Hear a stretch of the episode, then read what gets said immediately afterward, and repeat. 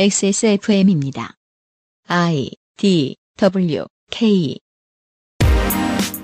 그 아실의 유승균 PD입니다. 저와 시사 아저씨는 이런 업계에 있지만 그렇다고 사람을 많이 만나기를 좋아하지는 않는 스타일인지라 이익을 대변해야 할 주변 사람이 거의 없습니다. 처음으로 이번 대선에 대한 이야기를 하는 2021년 8월 두 번째 주에 그것은 하기 싫다. 사이다도 싸움에 불을 지피는 네거티브도 기대하지 말아주십시오.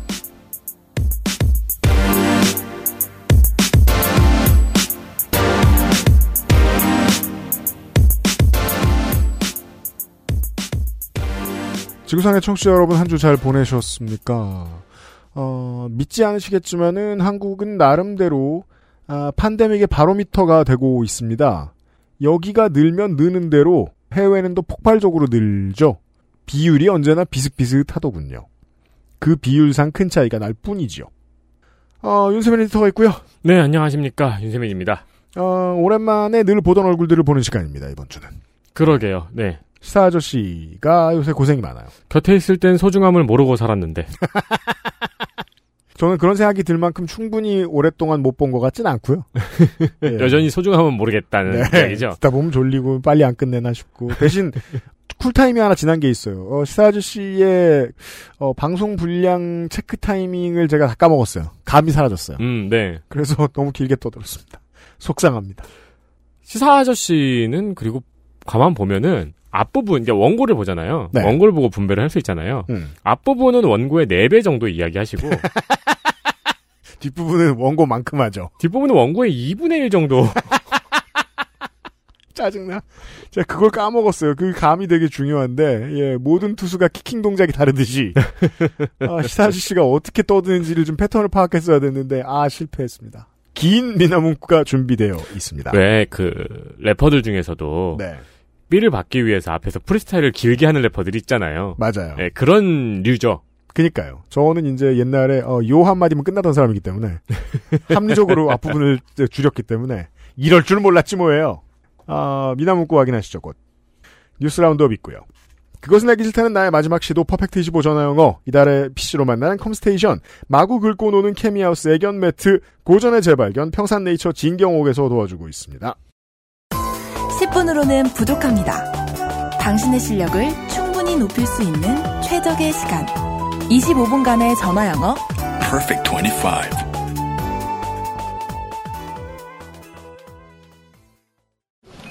네, 진경호 팀장입니다. 저희 엄마요? 진짜 경자 옥자요. 충성 병장 진경옥 세상의 모든 경옥을 위해 120시간 진하게 다렸습니다. 활력 있는 사람들의 이름 진경옥 평산네이처. 이게 사람을 많이 안 만나다 보면은 시간 개념이 좀 많이 없어지는데 추석이 또 옵니다. 금방. 그렇죠. 장사하는 사람은 사실 그래서 바쁩니다. 그니까요. 네, 핫 썸머 이벤트를 하고 끝나자마자 예, 추석 이벤트 해야 돼요. 바로 추석 이벤트를 해야 되죠. 네. 네, 추석 쇼핑 준비해드리겠습니다. 그렇습니다. 그리고 배송 마감 시간을 고려를 해보면은 추석 쇼핑을 할 시간이 이제 한 달 정도밖에 남지 않았습니다. 저는 여러분의 상당수가 추석 당일날 돼서 선물이 없어가지고 근처 슈퍼에서 아무 식용유나 사가지고 가셨다는 걸 알고 있습니다. 받는 사람도 감흥이 별로 없어요. 왜냐면 그건 딴 집으로 또 갈 거거든요. 그니까 말입니다. 네, 딴 네. 집으로 주기 아까운 선물 SX몰에 준비되어 있고 처음으로 나타난 주인공은 평산네이처입니다. 종종 평산네이처로 시작하죠, 저희가. 네, 왜냐면 추석 선물 하면 진경옥이거든요. 그렇습니다. 네, 2만 원 할인. 음. 추석이 끝나는 무렵까지 할인이 계속됩니다. 네. 진경호는 120시간의 중탕 과정을 통해서 인삼의 효능을 최대로 끌어내는 장인 정신의 제품입니다.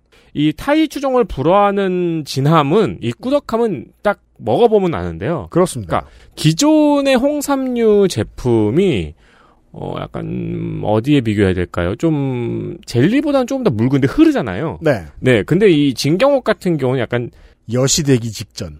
예, 야 입으로 이렇게 밀고 들어오는 게 예, 꾸덕함이 진짜 차원이 다릅니다. 네. 일단 흐르지도 않고요. 어, 어르신들 선물로 매우 좋은 선택이죠. 꾸덕한 게 입안에 들어와서 인삼향이 퍼지니까 음. 아우 몸엔 좋겠네라는 느낌이 확 들어요. 사실 우리 나이에는 아직 그렇게 smooth하게 들어가진 않아요.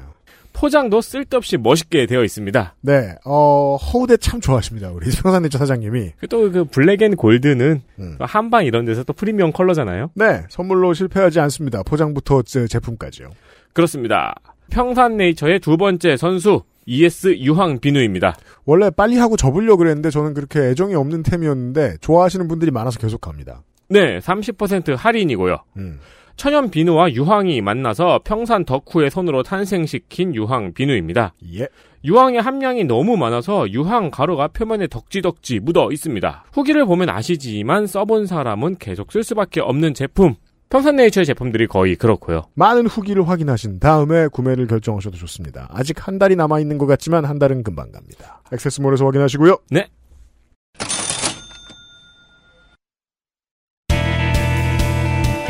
뉴스 roundup History in the making. 언론은 종종 플랫폼의 역할을 합니다. 그 건널목 놓기 어려운 곳에 육교를 설치하면 다치는 사람과 동물이 확 줄어들죠. 자살 보도 준칙을 언론사들이 잘 지키기 시작한 이후에 떨어질 것 같지 않던 한국의 자살률이 내려갔습니다. 미디어가 메달 경쟁, 순위 경쟁을 최대한 덜 노출한 이번 도쿄올림픽. 여느 때처럼 시민들이 열심히 지켜봤지만 실망하고 분노하고 저주하지 않았습니다. 이 자식들이 잘하면 문제 안 생길 일이었다는 가정이 힘을 얻습니다. 네. 그런 의미에서 야구 대표팀의 강백호 선수가 폭염 속에서 패배 직전의 절망과 싸우고 있을 때 야구 선수들이 흔히 바이오리듬과 집중력을 유지하기 위한 방법 중 하나 인 껌을 씹는 일에 대해서 다양한 표현을 동원해서 비난한 기자 여러분, 너네들은 정말 들입니다. 아주 들입니다. 네. 야구 선수가 껌을 씹는 거를 비난을 해요? 다른 스포츠 저널리즘하고 또 다른 것이 야구 기자들 특유의 고약한 성정의 평균치가 좀 드러나는 게 있습니다. 선수들하고 구단을 자기 앞에 줄 세우려는 욕망이 좀 많이 있는 편이에요. 1년 365일 껌 씹는 것만 보는 사람들이잖아요. 껌을 늘- 치는 걸 그렇게 많이 보면서. 그죠? 늘 야구 선수들은 껌을 씹고 있잖아요. 그렇죠. 말 좀 잘 들어라 내 말 좀 뭐 이런 버릇인 것 같은데 그 점에 있어서는 우리 저 저 법규 선생님 그 음해하던 시절의 저널리즘 수준과 나아진 점이 하나도 없는 것 같더라고요. 이번 올림픽을 대하는 저널리즘에서 심각한 옥의 티였습니다. 아주 들이라고 생각합니다. 너희들이 진심으로 한국 야구의 quality를 걱정하는 놈들이었다면 너네는 유소년 야구의 저변과 환경, 어, 폭력 방지와 학습권 보장 같은 문제를 돌보고 취재하는 데에 쉼없이 평생을 바쳤어야 됩니다. 근데 너네들 한 있나요? 없잖아. 이들아.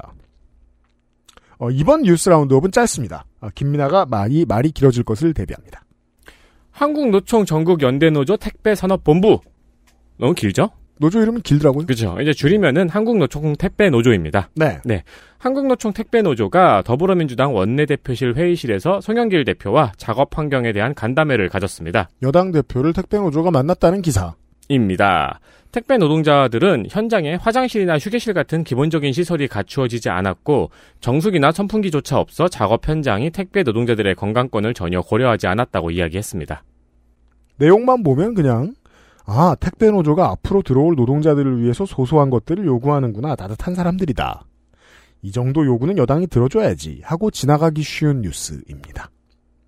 근데 자세히 보면 간담회에 참여한 주체가 하나는 여당, 하나는 한국노총 택배산업본부입니다. 네. 저 자식이 왜 저런 얘기를 하지? 싶으신 분들은 421회 목요일 순서를 들어보시면 한국노총이 민주노총이 싸우고 있던 업계의 후발주자로 들어온 다음에 사실상 각 회사의 경영진들과 맺어서는 안 되는 직접적인 관계를 맺으면서 자생적으로 만들어지는 노조를 파괴하는 생태계 혼란종의 역할을 하고 있다는 내용이 나옵니다. 안 들으신 분들을 위해 정리해드리죠. 올 봄에 임종린 지회장을 제가 개인적으로 만나서 이 얘기를 들은 다음에 물론 예전부터 알기는 했지만 이 SPC가 뭐 그렇게 똑똑한 기업이라고 이걸 혼자 할까? 한국노총의 다른 본부에도 이런 짓을 많이 하고 다니지 않을까라고 생각해서 알아보고 있었거든요. 저보다 훨씬 전문적인 뉴스타파가 이미 이 분야에서 올 초여름에 특종을 내놓은 적이 있습니다. 기사 제목은 택배 사장님이 노조 가입을 권하는 이유 입니다. 어, 올해 뉴스타파에 입사한 박상희 기자의 단독입니다. 내용은 그 알실 421회와 복사한 듯 똑같습니다.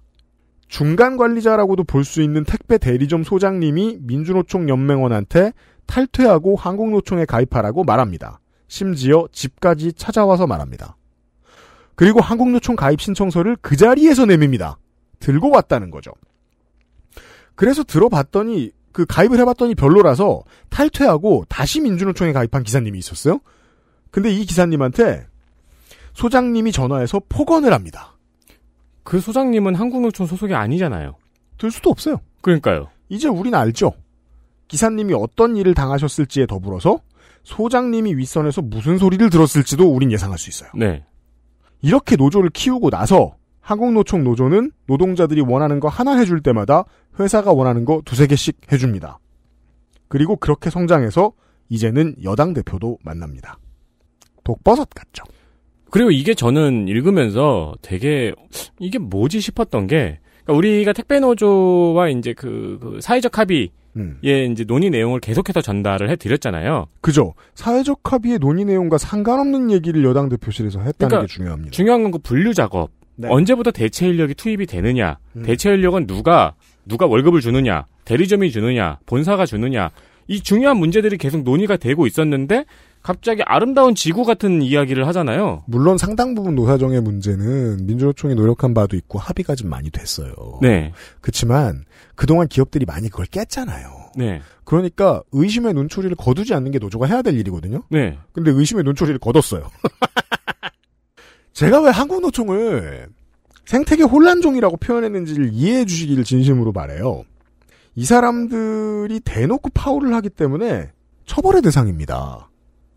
조항이 없다면 법의 신설이 시급합니다. 이런 사람들하고 기울어진 운동장에서 경쟁을 해가지고 승리해야 되는 민주노총 총연맹이 지금 매우 미련하고 게을러 보입니다. 이 상황을 보고 있으면요.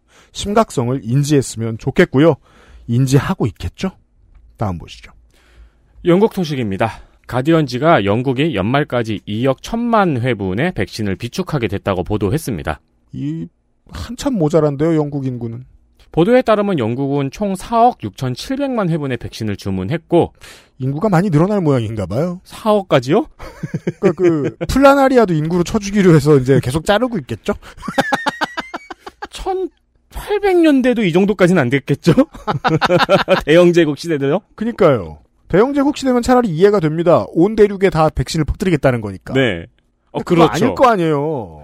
올 연말까지 3억 600만 회분을 납품받을 예정이라고 전했습니다. 순전히 브리튼 섬에 사는 사람들, 네. 어, 일부 아일랜드에 사는 사람들을 위한 거예요. 아일랜드로 주겠죠? 네. 주, 아, 주긴 주겠죠. 네. 영국에서 전 국민에게 백신을 접종하고 취약계층에게 부스터샷까지 접종을 한다고 해도 필요한 백신의 양은 9,500만 회분입니다. 관련된 다른 뉴스들도 한번 좀 돌아봅시다. 하나의 국가도 아니고 유럽연합이 지난달 말에 아스트라제네카를 협박했습니다. 제가 봤을 땐 협박입니다. 그런 단어를 언론회사에서 보진 못했습니다. EU와 맺은 계약대로 백신을 공급해라.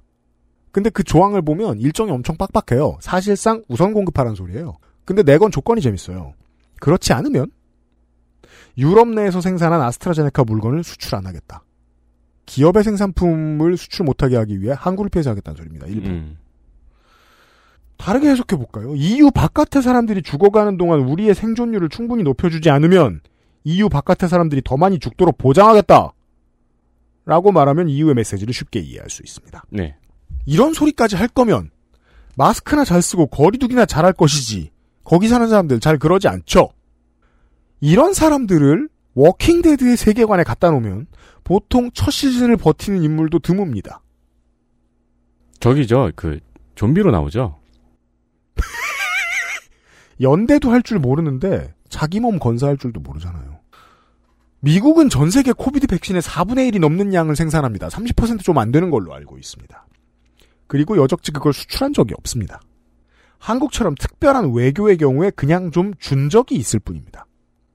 그 이웃에 있는 캐나다는요. 총리가 백신 개발이 이루어지던 작년 여름에 모든 나라에 공평하게 백신 보급을 하자는 주장을 담은 글을 직접 써서 기고한 적이 있습니다. 그렇지만 정치는 총리 혼자 하는 게 아니죠.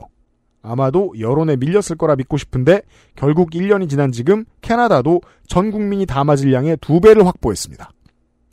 죽음 앞에 인류애가 다 무슨 소용이겠습니까마는 늘 말씀드렸듯이 사람들이 늘 말하듯이 모두가 안전하게 살지 않으면 위생과 안보는 의미가 없어집니다. 네. 이 나라들은 외교의 측면에서 분명히 고결함을 내다 버렸습니다. 이렇게 백신 접종 속도는 OECD 국가가 OECD 국가 아닌 나라들보다 최대 20배가 넘게 차이 나는 상황이 됐습니다. 그래도 국민, 국내 정치가 국민들을 끌고 가는데 실패하다 보니까 백신 접종률이 높은 나라도 확진자하고 사망자가 느는 경우가 대다수죠. 영화도 이렇게 만들면 유치합니다. 배부르고 등 따순 사람이 상스럽게 다른 사람들 밀치면서 안전가옥에 먼저 들어가다가 가는 길에 죽는 그림. 이런 못돼먹은 백신 경쟁에서 발걸음을 대부분의 국가들과 맞추면서 조금 늦어지는 거. 통신사, 우리나라 통신사들이 매일같이 써내는 기사 제목들처럼 한국 국민들이 정말로 이게 화를 낼 일일까? 저는 동의하기 어렵습니다. 그 기자들은 국민이 저력 그 자체라서 백신 접종률이 높은 나라보다 여전히 피해가 적은 한국의 상황을 한국에 살면서도 이해하지 못하는 것 같습니다. 진보적 시민사회 단체들이 어, 공무원쟁이들만 외롭게 계속 욕먹게 두지 말고요. 백신 이기주의에 대한 경계의 메시지를 최대한 한국 내에 많이 퍼뜨려줬으면 좋겠습니다. 어, 그리고 제가, 그러니까 이게 진짜 정치 노름인 게, 음. 정부에서 이제 정치 노림인 게, 제가 지난번에도 뉴스 아카이브 시간에 말씀드렸듯이, 전문가들은 지금 백신을 확보하는 게 의미가 없다고 이야기를 하고 있습니다. 네, 왜냐면, 델타 변이와 그렇죠. 같은 상황이 분명히 벌어질 것이라고 하는 거죠. 음. 그러니까 즉, 이유가, 백신으로 난장판을 벌여도, 네, 아프리카에서 새로운 변종이 다시 올라올 가능성이 더 높기 때문이죠. 함께 사는 가치를 어쩜 이렇게 이해를 못하는지 잘 모르겠습니다. 네. 다음 보시죠.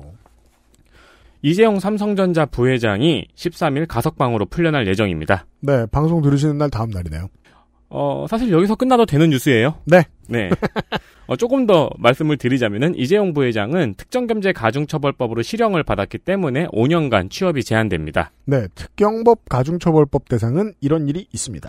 네, 그리고 이제 또 다른 혐의들이 있죠. 음. 회계부정이나 프로포폴 투약 혐의는 현재 재판이 진행 중입니다. 그렇습니다. 제가 깔끔하게 이 건에 대한 예측을 틀렸습니다. 첫 번째 원인, 제 소스가 틀렸죠. 다른 치즈원을 찾겠습니다. 그 다음에 제가 뭘 실기했나 다시 한번 뒤져봤는데 다시 뒤져보니까 사면이 필요하다는 기사가 너무 많은 거예요. 근데 원래 봤잖아요, 그 기사들. 그렇죠, 당연하죠. 그때는 헛소리 하고 있네 이러고 넘어갔거든요. 근데 다시 행간을 짚어보면 사면은 안 한다는 걸 알고 있고 가석방은 된다는 걸 알고 있었나? 그럼 이 사람들은 누가 흘린 거지? 흘렸다면 뭐가 필요해서 가석방이 된다는 걸 흘린 거지? 근데 이게 소문이 미리 나면 시민단체가 가만히 안 있었을 텐데 아직도 궁금증 풀리지 않은 건 많습니다. 네. 아무튼 기왕 본 김에 보도를 좀 더 정리를 해봤습니다. 이번 주에 이재용 부회장과 관련된 기사들을 보면 일단은 심사가 있던 전날에는 엄청 많이 나오다가 가석방이 결정된 다음 날부터 언론에서 거의 완전히 사라진 단어가 있습니다. 가석방 심사위원회입니다. 여기에서 허가를 결정하죠. 네. 장관은 그걸 승인합니다. 네. 우리가 슬기로운 감방 생활에서도 이런 걸 보신 적이 있었을 겁니다. 저는 이제 저기 쇼생크 탈출. 아 그렇죠. 도장 찍어주는 사람. 네. 사면은 대통령의 권한이지만 가석방은 그렇지 않습니다. 아래에서 올라오는 거예요. 이렇게. 장관은 그걸 승인해 줍니다. 근데 가석방이 되고 나니까 스포트라이트를 옮기기 위해서 실제로 일을 한 가석방 심사위원회라는 단어를 언론이 싹 쓰지 않기 시작합니다. 저는 여기에 어떤 분들이 참여해서 회의에서 무슨 대화를 나눴는가가 너무너무 궁금합니다. 음. 국내 언론에는 분노의 목소리, 불만의 목소리만 나오니까 외신을 갖다 쓸 수밖에 없는데요. 말씀드리기 위해서. 블룸버그의 기사를 보면 가석방이 대통령의 동의가 없이도 법무부 장관이 승인할 수 있으니까 덜 위험해 보였을 것이다. 차기 대선에 방해가 되면 안 되고 거기에다가 본인의 정치적 유산도 지켜야 되는 가치는 서로 다르니까 딜레마가 있고 그런 딜레마를 보여준다. 라는 이야기를 했습니다. 블룸버그에서는. 적당한 해석입니다. 왜냐하면 가석방 후에 취업 제한도 풀어줄 거냐는 질문에 논의 안 했다고 했죠. 그게 키일 거라고 전 생각합니다. 경영에 정식으로 복귀하는 그림은 안 만들어주겠다. 사면 정도의 선물도 주지 않겠다. 어, 과거 민주정부하고 다르게 정- 이렇게 해보겠다. 정도의 메시지도 넣고, 넣고 싶었겠지만 어, 일단 진보는 그런 게 눈에 안 들어오고요. 국내에서. 보수는 그것만 눈에 들어옵니다. 횡령 배임 징역형을 받은 죄수는 아까 설명드린 대로 형이 종료되면 취업 제한이 5년입니다. 그리고 업무를 복귀하고 싶으면 법무장관의 승인을 또 받아야 합니다. 정부하고 법무부는 그동안 신문기사를 읽다가 좀 쫄았던 것으로 보이지요. 자꾸 여론이 이재용 사면으로 쏠리고 있다는 기사를 우리의 반려 기자들이 하루에 수백 개씩 쏟아내니까. 그럴 때는 이제 주인공이 된 입장에선 그런 느낌이 들 거예요. 무시하고 싶은데, 그게 진짜 여론인데 우리가 무시했으면 어쩌지? 하는 두려움이 듭니다. 음. 거기에 오랫동안 쌓여 있던 것 같습니다. 그리고 사람이 많이 필요한 게 정치인데, 어, 재벌 좋아라는 시장주의자도 보수 정권만큼은 아니지만 청와대 여당의 내부에도 꽤 있습니다. 그들도 지속적으로 목소리를 냈겠죠. 저는 당장 이광재 의원의 얼굴이 머릿속을 스쳐 지나갑니다. 이번 결정을 소개를 하면서 혹은 21세기 들어서 종종 영어권 언론은요, 이재용 부회장을 소개하면서 삼성의 사실상 지도자라는 말을 많이 써요. 근데 이 사실상 지도자라는 말은 보통 김정은한테도 많이 붙이는 말이에요. 우리가 이 tech 기사에서 말이죠. 네. 팀쿡 이야기하고 리사 수 얘기하면 그냥 CEO라고만 하면 되죠. 네. CEO니까. 주식도 좀 있지만 어쨌든 이 사회가 고용한 리더. 근데 이재용은 그게 아니잖아요. 한국인에겐 익숙한 후계자라는 개념이 있죠. 네. 근데 그건 오늘날의 기업에 익숙한 해외 언론인들에게는 이해가 안 되는 개념입니다. 그리고 독자들한테 주술적인 혹은 시족사회적인 느낌을 주는 재벌 오너. 진짜 오너도 아니고 견제장치도 사실상 없는데 사회에 대한 장악력만 겁나 센 이런 존재를 설명하는 게 서양 사람들에게 너무 어렵습니다. 그래서 영어에서 설명하기 어려울 때 쓰는 사실상 de facto라는 말을 이재용을 이야기할 때 종종 씁니다. 이게 한국의 오늘날의 모습들 중 하나입니다. 음. 네. 써너브 삼성. 설명될 것 같은데요?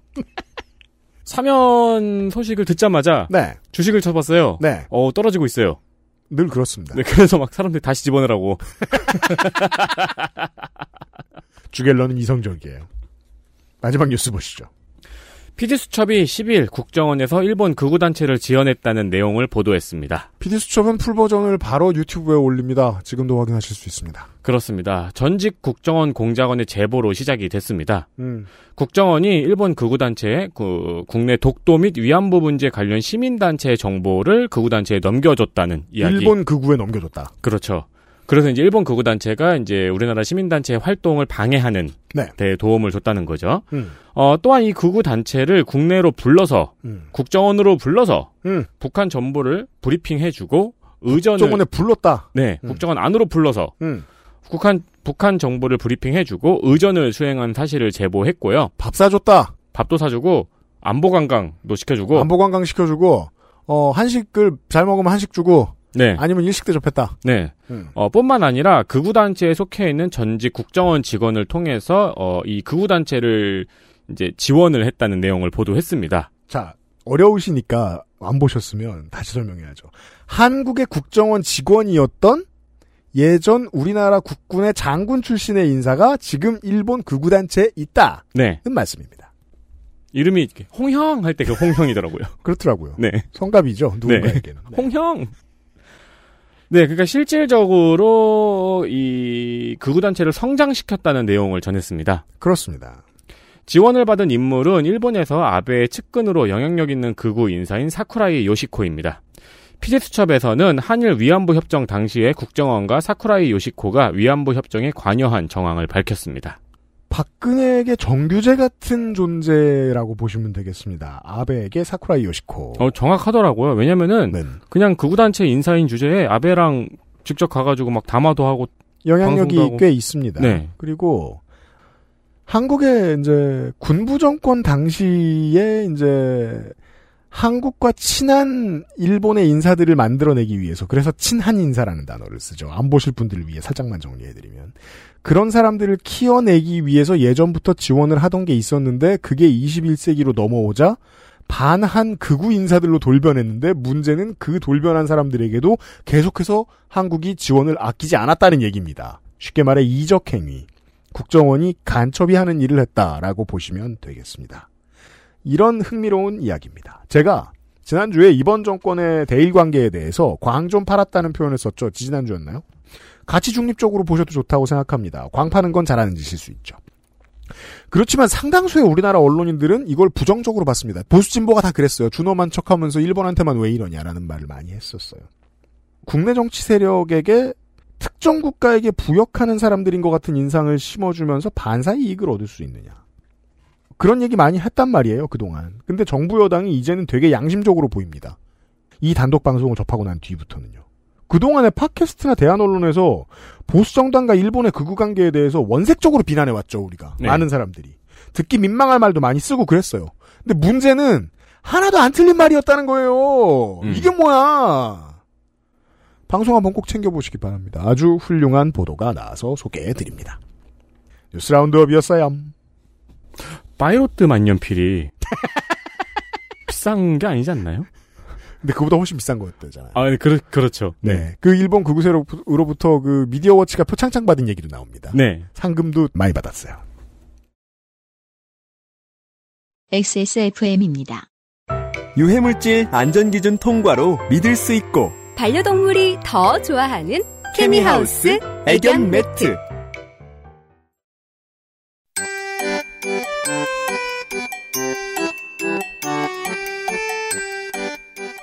양산형 시사평론 민하문구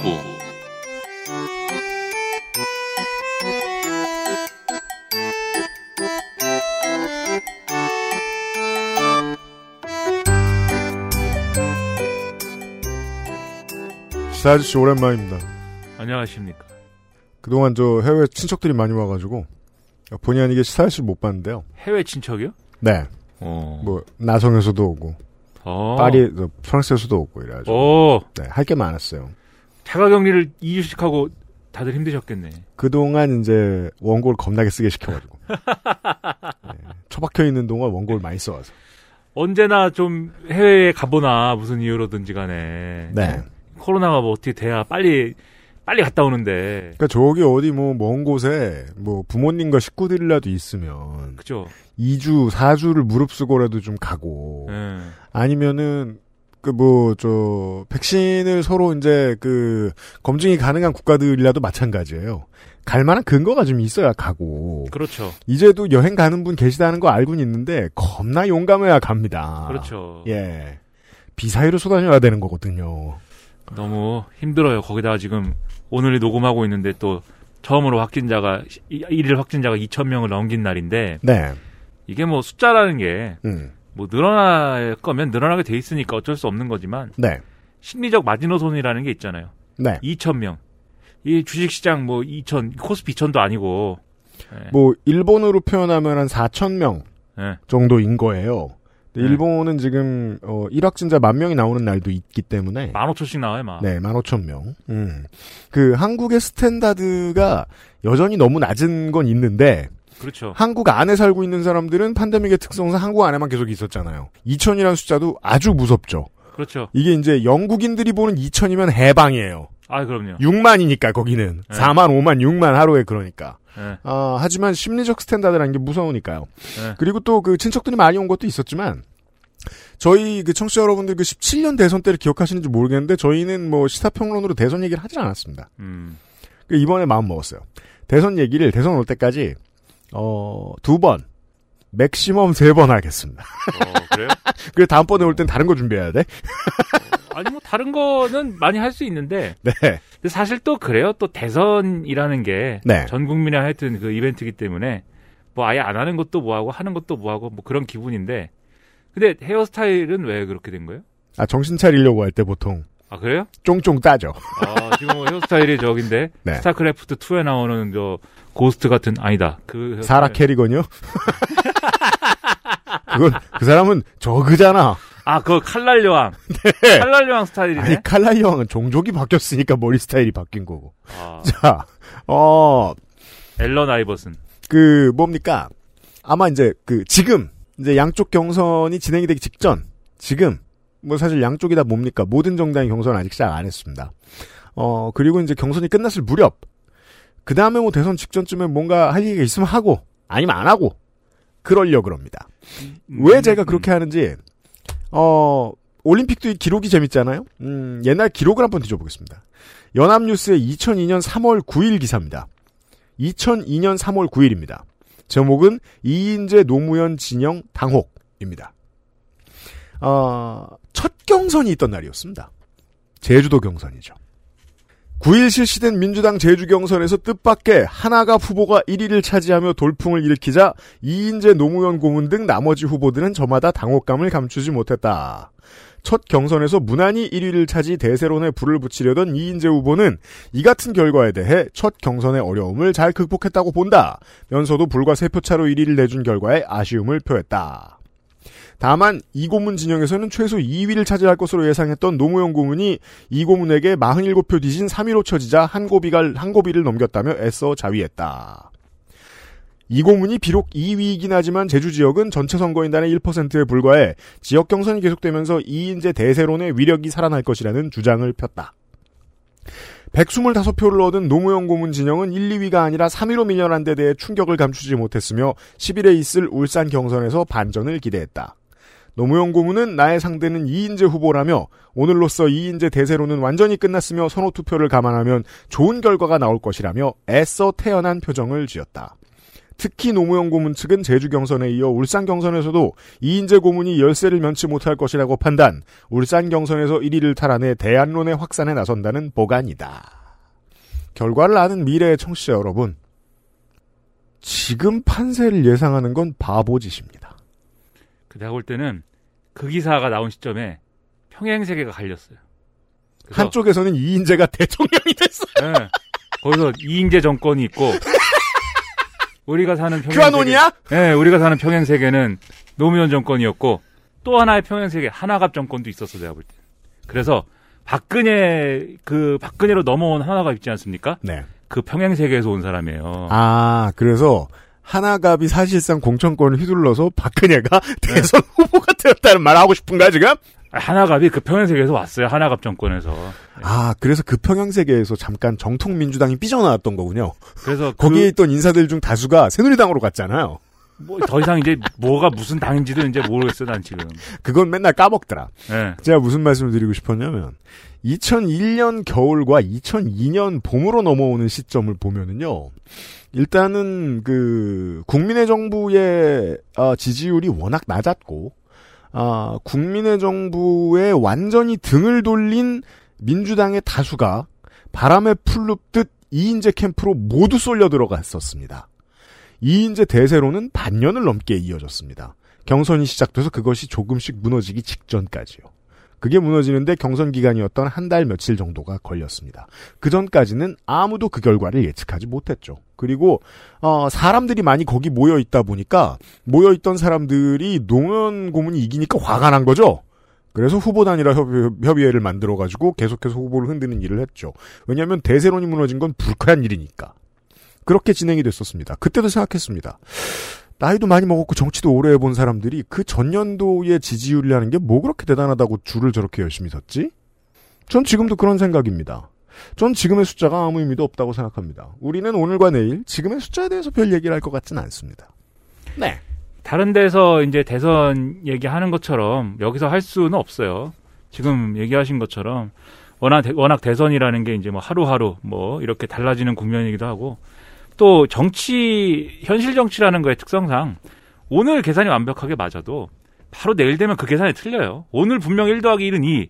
딱 했는데 내일 되면은 1이 1도 아니고 2도 아니고 막 이래 버려요. 시즌이 시작되기 전에 어느 팀이 플레이오프에 올라갈지 순위가 어떻게 될지 전문가들한테 예측하게 하는 건 그냥 점성술 같은 재미입니다. 그렇죠. 시즌 중에 누가 부상을 당할지, 누가 술판을 벌일지 어떻게 알아요? 그렇죠. 그리고 예. 이제 다만 이제 이 이제 뭐 일상적으로 이제 그런 정치 평론을 하는 거는 일단 그날 나온 뉴스를 이제 이해하는데 도움이 된다든지 뭐 이런 측면이 있어요. 그래서 그래서 하는 측면이 있는데 네. 근데 저는 이제 선거나 정치에 접근하는 어떤 시각이나 이런 게 어, 앞으로의 이 선거라는 게임에서 누가 유리한 고지를 점할 거고 누가 유리해질 것이다. 이런 게임의 측면에서 해설을 하고 해석하고 뭐 그런 것도 필요한데 네. 왜냐하면 어떤 선거의 게임을 사람들이 또 이해를 해야 되니까 근데 방송을 틀어보면 다 그 게임 얘기만 하고 있잖아요. 그렇죠.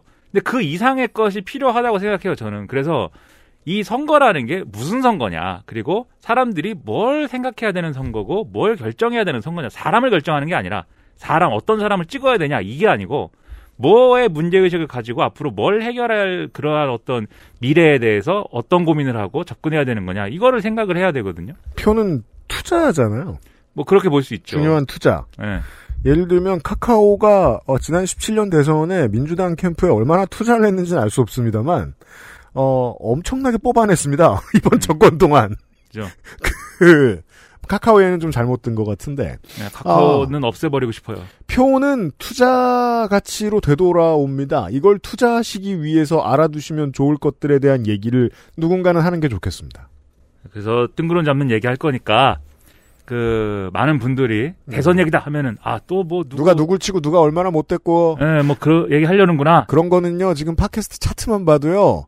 어, 눈이 빨개져서 잠도 못 자고 싸우고 계신 고생하시는 진행자 여러분들 제가 고생하신다고 생각합니다.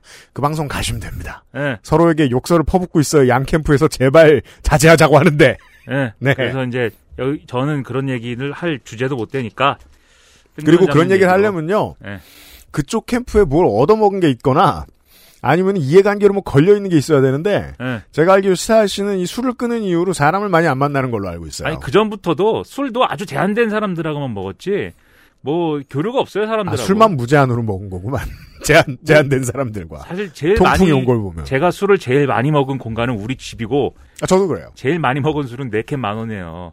그리고 사람들 만나도 네. 대부분 이제 운동권 사람들 만난 것이지 제가 뭐 누구 뭐 이런 뭐 지금 현실 정치판에 뭐 이렇게 열심히 하고 이런 사람들은 뭐 거의 안 만나고요. 그리고 그나마도 정의당 시대 이후에는 네. 운동권들도 잘 안 만나요. 왜냐하면 다 정의당에 가셔가지고 만나는 것도 껄끄럽고 음. 뭐 일부 인사들 제외하고는 네. 그리고 최근에 코로나19 2019년 이후에는 거의 뭐 2020년. 네.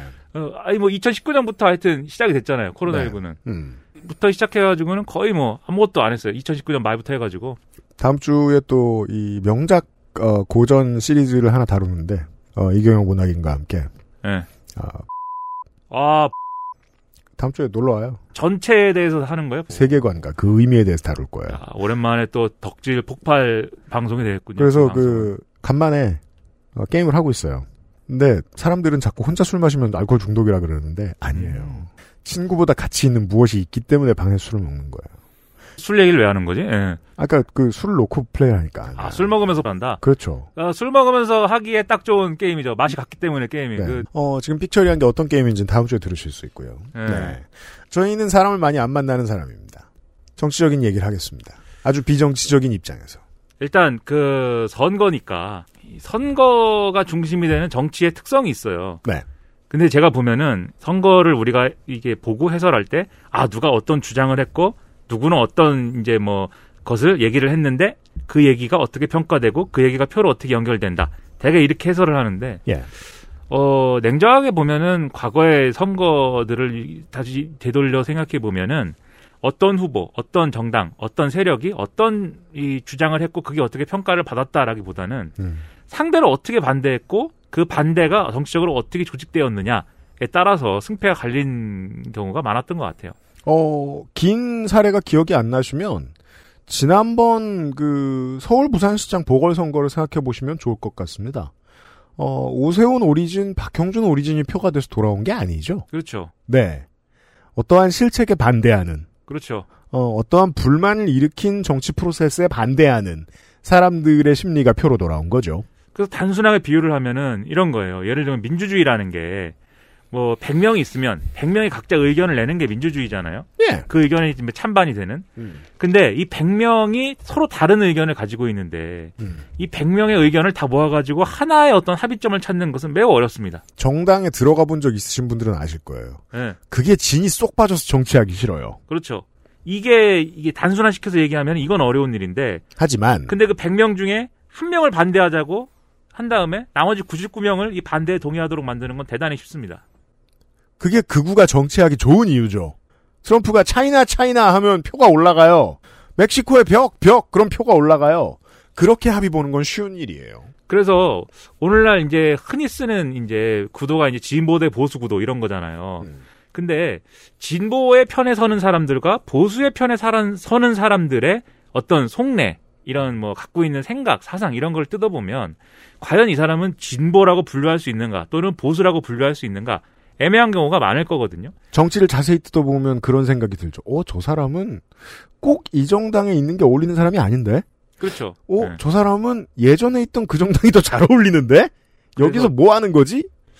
돌아다니면서 이제 이런저런 얘기를 하다 보면은 예. 어떤 분이 그런 얘기도 해요. 이제 여론조사 결과 같은 거 들고 와서 음. 과거에는 내가 당신은 진보적입니까 보수적입니까 이렇게 물어보면 음. 과거에는 나는 좀 보수적인 것 같아요. 이렇게 답하는 사람이 조금 더 많았는데 맞아요. 어, 이제는 나는 진보적이에요라고 답하는 사람들이 많아졌다. 음. 이것은 기본적으로 이제 유권자 지형이 바뀐 것이고 그렇기 때문에 앞으로는 에, 다소 진보적인 정치 세력이 우위인 그런 어떤 아, 그러한 정치 체제의 시대이다. 이렇게 이제 평가하고 해설하는 경우가 있거든요. 네. 근데 저는 이제 한편에서는 그런 측면이 있다고 생각하면서도 다른 한편에서는 꼭 그렇지 않을 거다라고 보는 게 대표적으로 이제 지난 재보선 같은 경우가 그랬던 거죠. 음. 어, 내가 이 물어 당신은 진보입니까 보수입니까라고 물어봤을 때 음. 진보입니다라고 얘기하는 게 나의 삶에 대한 태도가 꼭 진보적이어서라기보다는 보수가 보수가 부적절하다고 생각하기 때문에 어디 가서 진보야. 보수라고 말하는 게 민망하다. 예, 그 뭔가 하여튼 그게 민망해서든 그 보수라는 사람들이 잘못됐다고 생각해서든 박근혜가 국정농단을 해서든 이명박이 다스 비비케를 해서든 이 보수는 아닌 것 같아. 음. 라고 생각해서 난 진보야. 라고 얘기하는 사람들이 있는 거고 보수의 경우에도 그게 뭐 북한 때문이든 간에 뭐 누가 빨갱이 공산주의자여서든 간에 아니면은 김민아라는 친구가 있는데 이 자식이 아주 몹쓸 놈이었는데 이놈이 아주 좌파라고 떠들고 다니더라 그런 이유이든 간에 내가 김민아가 싫어서라도 난 보수요. 어, 나는 내가 보수인 것 같아. 뭐 이렇게 생각하는 경우도 있는 거고. 근데 그래서 사실 어, 이 진보다 보수라는 얘기가 대개는 진보 난 진보야라고 할 때는 난 보수가 아니야인 의미에 가까운 것 같고. 그게 좀 공기처럼 떠돌아다니죠. 예. 그 이거는 실제로는 지금 제일 잘 이해가 된다라고 느끼실 분들은 부산이나 울산에 계신 청취자 여러분들이 아닐까 생각이 들어요. 당장 20년 전에 거기에 있는 사람들을 만나면 정말 아무렇지도 않게 편안하게 얘기했어요. 부산은 한나라당 찍어야 되는 거 아니라. 그게 별로 불편하지도 않고 어, 발화하는데 문제가 없었던 말이었던 거예요. 근데 지금은 스스로를 보수로 말하기에 좀 어려운 혹은 스스로를 이 원래 이 지역에 오리진을 두고 있는 정당을 지지한다고 말하기 좀 어려운 분위기로 부산과 울산은 바뀌어 있어요. 네. 예. 그 변화를 잘 느끼실 거예요, 아마. 그래가지고 보수다라고 하면은 진보가 아니어서 보수라고 하는 사람 이제 이렇게 돼 있는 거고 그렇기 때문에 때만 되면 이제 진짜 진보와 진짜 보수를 막 찾습니다 사람들이 아 얘가 진보가 가짜 진보였던 것 같다 진짜 진보를 찾자 보수도 가짜 진보였던 것 같다 진짜 보수를 찾자 주변에 있던 어떤 사람이 최재형 전 원장한테 그런 말을 한 거죠. 진짜 보수로 포지션을 잡으십시오. 근데 애국가를 부르세요. 예. 진짜 보수란 뭘까요? 근데 애국가. 그것도 그것도 웃긴 거예요. 그런 시각에서 보면은 보수라는 뭔가에 굉장히 어, 충성, 로열티를 굉장히 강하게 갖는 사람이 진짜 보수이잖아요. 그 점은 이제 올 초에 시사 아저씨와 나누었던 이야기를 다시 참고해 보시면 좋습니다. 네. 한국의 보수 정당과 민주당은 어느 뿌리에서 왔고 어느 오리진을 가지고 아직도 줄다리기를 하고 있느냐. 예. 음. 근데 또 어떤 사람들은 예를 들면 지금의 이제 그 지금 지금은 저 국민의힘이죠. 네. 자꾸 당명을 바꿔. 국민의힘은 진정한 보수가 아니야. 가짜야. 수구 세력이야. 이렇게 얘기를 하면서 음. 진짜 보수라면 이러저러 해야지. 라고 얘기하는 사람들이 또 있잖아요. 그건 이제 여의도 연구원 출신의 사람들이 많이 하는 얘기죠. 정당 이름으로 이렇게 장난치면 안 된다. 우리는 자유당이나 공화당 합시다. 그런 사람도 있고 예. 합리적 보수가 진짜 보수다라고 얘기하는 사람들이 있어요. 그러니까 뭐 김세현 전 원장 같은 사람. 똑같은 네. 진짜 보수를 놓고도 어 한 한편에서는 그 어, 누구는 친박이 진짜 보수라고 생각해요. 그렇죠. 누구는 이 누구는 조원진이 진짜 보수라고 생각해요. 그렇죠. 네. 예. 누구는 뭐 유승민 정도다. 네. 누구는 뭐 윤희숙이다. 음. 어 아니면 아예 뭐 누구는 안철수다. 네. 그게 진짜 보수다. 음. 그러니까는 이런 개념들을 보면은 역시 아, 우리가 어떤 정치적 개념을 얘기할 때는 뭐에 반대하느냐가 중심인 것 같다. 이런 생각을 많이 하거든요. 그리고 이게 뭐 어떤 시대, 어떤 사람, 어떤 세력의 특징인 게 아니라 제가 볼 때는 아주 일반적이고 보편적인 현상 같아요. 제가 볼 때는 다른 나라의 정치도 그런 식으로 담론이 형성되는 경우가 많은 것 같은데 음. 아무튼 이제 다른 나라 얘기까지 하면 이제 진도 안 나가니까 네. 우리가 실제로 그럼 선거 선거의 담론이라는 게 음. 어떻게 됐었는지를 한번 돌이켜 보자고요. 실제로 이제 뭐에 대한 반대가 어떻게 조직됐는지를. 지난 여섯 번의 올림픽을 한번 참고해 봅시다. 예, 그래서 예를 들면 김영삼 대통령이 탄생할 때 음. 김영삼 정권은 뭐였냐면 문민 정부였어요. 이제는 군부 정권을 끝낼 때도 되지 않았느냐라는 국민들 간의 합의. 그렇죠. 그래서 문민 정부잖아요. 노태우가 진짜 보통 사람이었다더니 당시에 이제 그 사설에 제일 많이 나오는 얘기였죠. 네. 보통 사람이 아니었다. 그렇죠. 진짜 보통 사람이면 군인이 아니었던 사람을 이젠 뽑아야 되는 거 아닐까? 예. 그러니까 김영삼과 김대중에게 진 빚을 김영삼에게 한꺼번에 갚았죠. 네. 네. 그러니까 이것은 김영삼이라는 사람을 정말 이 사람이 문민인지 아닌지를 정말 현미경 검증해갖고 판단한 결과가 아니라 음. 독재가 아니어야 되니까 군부 독재가 아니어야 되니까 이제는 문민의 시대여야 되니까 문민 정부가 된 거잖아요. 그러니까 군부 독재에 대한 반대의 의미를 갖고 있는 정권이죠. 물론 그 판단이 다수였느냐? 아닙니다. 그 판단을 하는 시민들을 주류로 만들기 위해서 해야 했던 일이 있습니다. 군부 독재의 후신에 김영삼이 들어가야 했죠. 뭐 김영삼은 그런 선택을 했죠. 네. 네. 그렇기 때문에 더더욱 이제 뭐 문민 정부 얘기가 그 이제 자기 정당화를 위해서라도 제가 그걸 것들이 필요했던 건데 예, 제가 그걸 정치적으로 나쁘다고 보지 않는 것이 그 다음 정권도 결국은 비슷한 타협을 했기 때문에 탄생할 수 있었거든요. 그렇죠. 그 다음 정권이 김대중 정권, 네. 국민의 정부인데 음. 이때는 왜 어, 정권의 의의가 뭐였느냐라고 네. 하면 정권 교체, 수평적 정권 교체가 의회였어요. 그렇습니다. 수평적 정권 교체라고 하면 정권 교체를 당하는 세력에 대한 반대잖아요. 그렇죠. 근데 이게 구체적으로 뭐냐? IMF 위기, 외환 위기를 초래한 세력은 더 이상 이 나라를 운영할 가격이 없는 거 아니냐? 외환 위기가 드디어 국민들에게 합의를 이끌어내죠. 이 정당 버릴 때도 되지 않았느냐. 너무 오랫동안 해왔는데 이분들이 네. 너무 오랫동안 통치를 해왔는데 당시에 이제 신한국당이 근데 이제 와서 보니까 예 이거 외환 위기를 불러일으킬 정도의 무능하고 더군다나 자기들끼리 해먹은 것 같고 음. 어 이거 더 이상 안 된다. 이제 세력을 계속- 교체하자. 언론도 계속 얘기합니다. 자유당, 공화당, 민정당, 신한국당이다. 네. 그래서 이것에 대한 반대로서 이제 김대중 정권의 정당성이 확보가 됐고 그리고 이 희망을 가지고 있는 시민들을 메이저로 만들기 위해서 충청권과 어, 일부 군부에 대한 지지자들을 끌어들입니다. 그래서 DJP 연합을 하잖아요. 네. 근데 이게 뭐 이 역대 선거사의 뭐 어떤 어, 탁월한 전략이다. 뭐 이렇게도 이제 많이 해설을 하지만 전 야구랑 똑같다고 생각해. 이기면 탁월한 전략이지. 그렇죠. 이겼으니까. 졌으면 그것 때문에 진 거고. 그리고 DJP 연합이 아니었으면 실제 정권 교체가 안 됐을 테니까. 네. 근데 이제 DJ하고 JP는 음. 완전히 다른 사람이고 네. 그 당시에 삼김 시대의 주역들이긴 했지만 김종필은 어쨌든 혁명 세력이시잖아요. 그러니까 말하자면 지금 이번 주에 시민단체들이 거리에 나와서 1인 시위를 하면서 들고 있는 팻말이랑 똑같아요. 문재인이 촛불을 저버렸다. 네. 라는 말을 DJP 연합을 하겠다고 주장한 당시의 시민들도 그렇게 말했을 거예요. 그렇죠. DJ가 지금 뭐 하는 짓이냐? 네. 네. 근데 이게 결국은 난 당선돼도 너네랑 안 놀아. 근데 양, 이 대세에서는 양해가 된 거잖아요. 그렇죠. DJP 연합 할 만해. 그게 인정이 됐으니까는 선거에서 이겼겠죠. 네. 이게 왜 인정됐느냐? 반대해야 될 대상이 너무나 명확하게 정치적으로 조직되어 있기 때문에 그리고 오늘 신문을 보면요. 경향신문을 읽든 조선일보를 읽든 말지를 읽든 어뭐 2000, 97년이죠. 96년 말에 오늘 신문이나 잡지를 읽으면 DJP 연합 때문에 세상 무너질 것 같은 논평들을 많이 읽을 수 있어요. 네. 그렇지만 어 김대중이 당선되자 다 울었습니다. 그렇죠. 동아일보부터 말지까지 다 울었습니다. 한 번쯤 군부에 탄압당해 본 적 있던 모두가 네. 정권 교체가 수평적으로 일어났다 일어났다며 다, 이- 다 울었어요. 네. 네. 그렇기 때문에 음. 예, 뭐에 대한 반대 이게 또 드러났던 이- 그런 방식으로 드러났고 아 그러네요. 이런 라임이네요. 군부 독재에 대한 반대. 예, 예. 아, 기존에 계속 그 집권하던 정당에 대한 반대. 그렇죠. 네. 노무현 대통령도 마찬가지죠. 음. 노무현 대통령의 경우에는 어, 어쨌든 이 정권 노무현 정권의 핵심 의회는 정치 개혁이잖아요. 네. 뭐 어찌됐든지 간에. 음. 근데 정치 개혁이라는 거 뒤집어 얘기하면 뭐냐? 지금까지의 그 이전까지의 정권들, 그 이전까지의 정권을 책임졌던 정치 세력들은 다 기성 정치고 기성 정치에 한계가 있고 문제가 있다.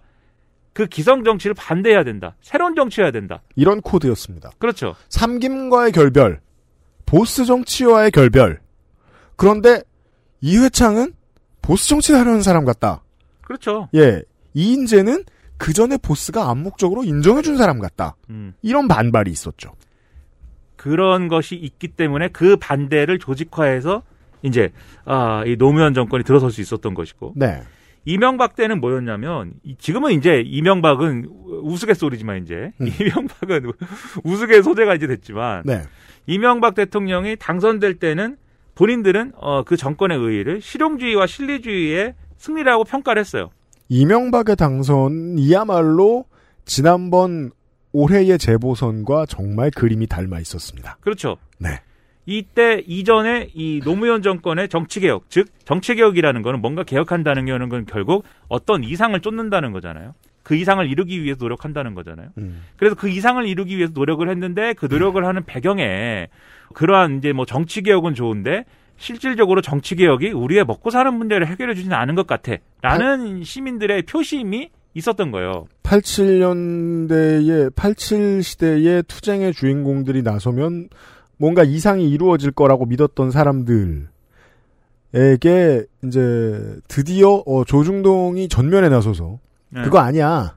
너넨 더 힘들어질 거야 라고 주입하기 시작합니다. 그리고 어떤 부동산 문제라든지 비정규직 문제라든지 이런 부분에 있어서는 뭐 참여정부가 잘하지 못했어요. 얘기해서. 지금하고 닮은 지점이 있죠. 네. 주식 화랑과 기업의 성적이 좋아지는 이 두 가지의 긍정적인 측면은 한국에선 무조건 부동산을 올려버렸습니다. 네. 그건 노무현 정권 당시와 지금이 비슷하죠. 그러다 보니까 이명박 때는 이명박 대통령 전 대통령에 대한 지지의 그 핵심은 수단과 방법을 가리지 않고 실리를 챙겨달라. 이상에 얽매이지 말고 실용적인 걸 해달라. 그거였다는 거예요. 전 그건 이제 당시에 유행하던 말. 아, 부자 되세요. 저거 지저분한 거 알아. 근데 갔다가 방을 훔칠 거야 저거. 그렇죠. 내가 네. 어, 어디라도 닦는 데 쓸 거야 실용적으로. 예. 그런 마음이었다 사람들의 표심은. 그래서 이 이상의 이상주의에 대한 반대가 이 실용주의라는 키워드로 조직된 거죠. 그렇죠. 그러니까 사실은 이제 이명박 정권은 그런 성격이었고 그렇다면 박근혜는 뭐에 반대해서 뽑아준 거냐?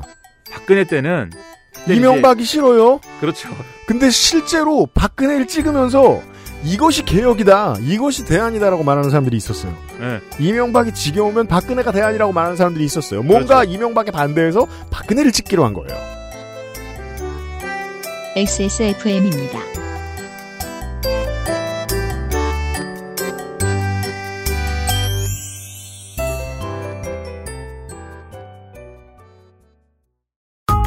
스포츠카처럼 강력한 사양의 하이엔드급 PC. 고가의 장비들을 내 손으로 조립하는 일, 시간과 열정, 꼼꼼함과 치밀함이 필요합니다. 초보라면 부작용으로 몸은 관절염을 얻거나 쿨러는 물이 새게 될 수도 있습니다. 컴스테이션을 고민해 주십시오. 이달의 PC로도 커스텀 사양으로도 빠르고 견고하게 만들어 드립니다. 액세스몰과 010-8279-5568 컴스테이션을 만나보세요. 주식회사 컴스테이션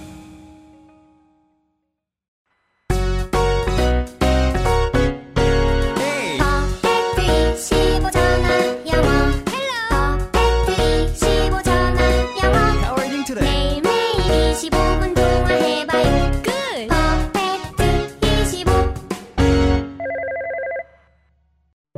진경옥은 물을 타지 않습니다. 진경옥은 대량 생산하지 않습니다. 진경옥은 항아리에서만 중탕합니다. 진경옥은 엄선된 원료만 사용합니다. 진짜를 찾는다면 진경옥입니다. 고전의 재발견 진경옥 평산네이처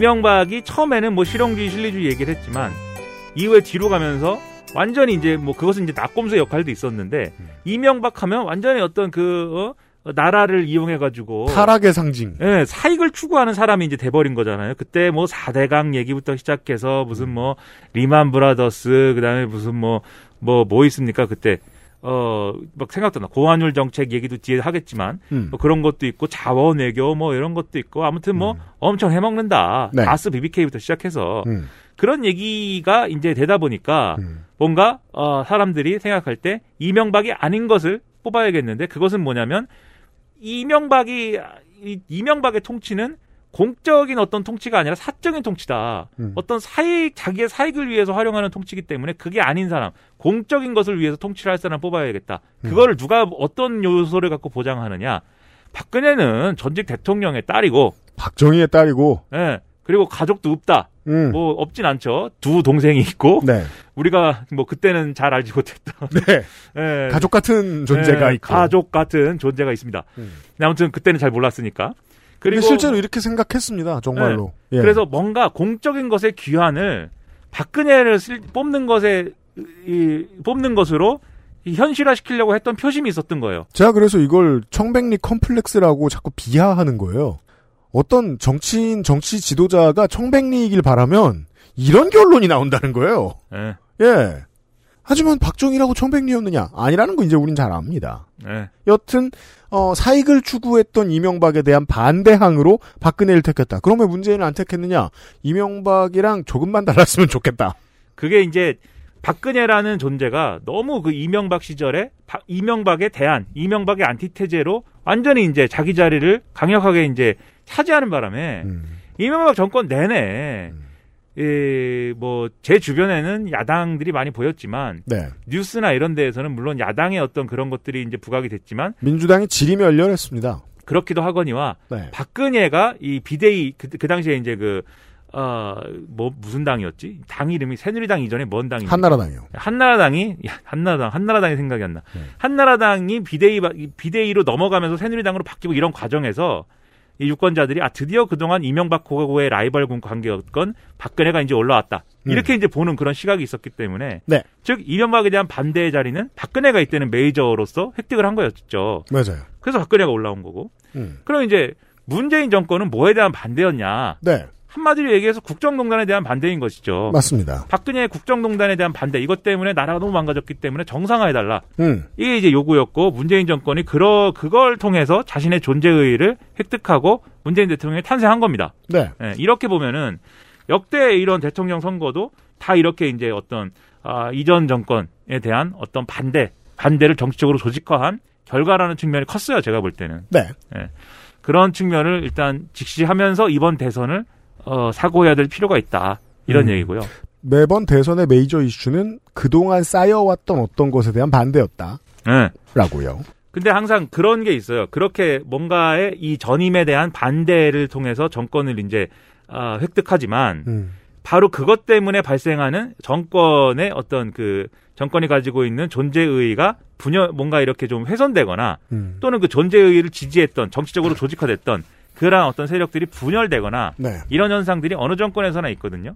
네. 그래서 문재인 정권 어 무엇에 대해서 그러니까 지금 대선이 문재인 정권의 무엇을 어떻게 반대하는 대선이 될 것이냐 음. 이거를 전망하기 위해서는 문재인 정권에서 무슨 일이 일어났느냐 이걸 짚어야 되고 네. 문재인 정권에서 무슨 일이 일어났냐를 짚으려면 애초에 문재인 정권을 만든 이 반대의 어떤 표심, 정치적 판단이라는 게 음. 구체적으로 어떻게 이제 그 어, 조직되어 있느냐 이걸 분석을 해봐야 돼요. 네. 그래서 그걸 보기 위해서 문재인 정권이 뭘 반대한 결과냐 이걸 한번 예, 얘기해 보도록 하겠습니다. 좋아요.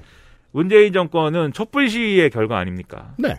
그건 이제 우리끼리만 하는 얘기도 아니고 문재인 대통령 본인도 얘기했어요. 피플 파워다. 모두가 얘기합니다. 예.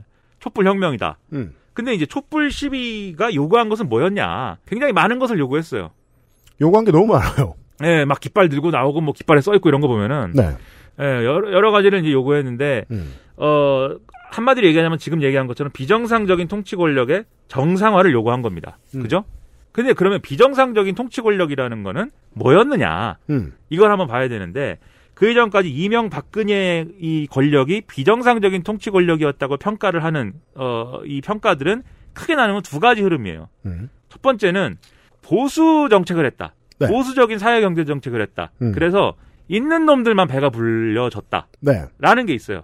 그게 뭐냐면 아까 얘기했던 대표적으로 이제 뭐 고환율 정책이라든지 뭐 공공기관 민영화라든지 기업을 너무 못 살폈다. 예, 이런 거예요. 그 고환율 정책이라는 거는 그때 이명박 초기 때 한참 뭐 얘기했지만 음.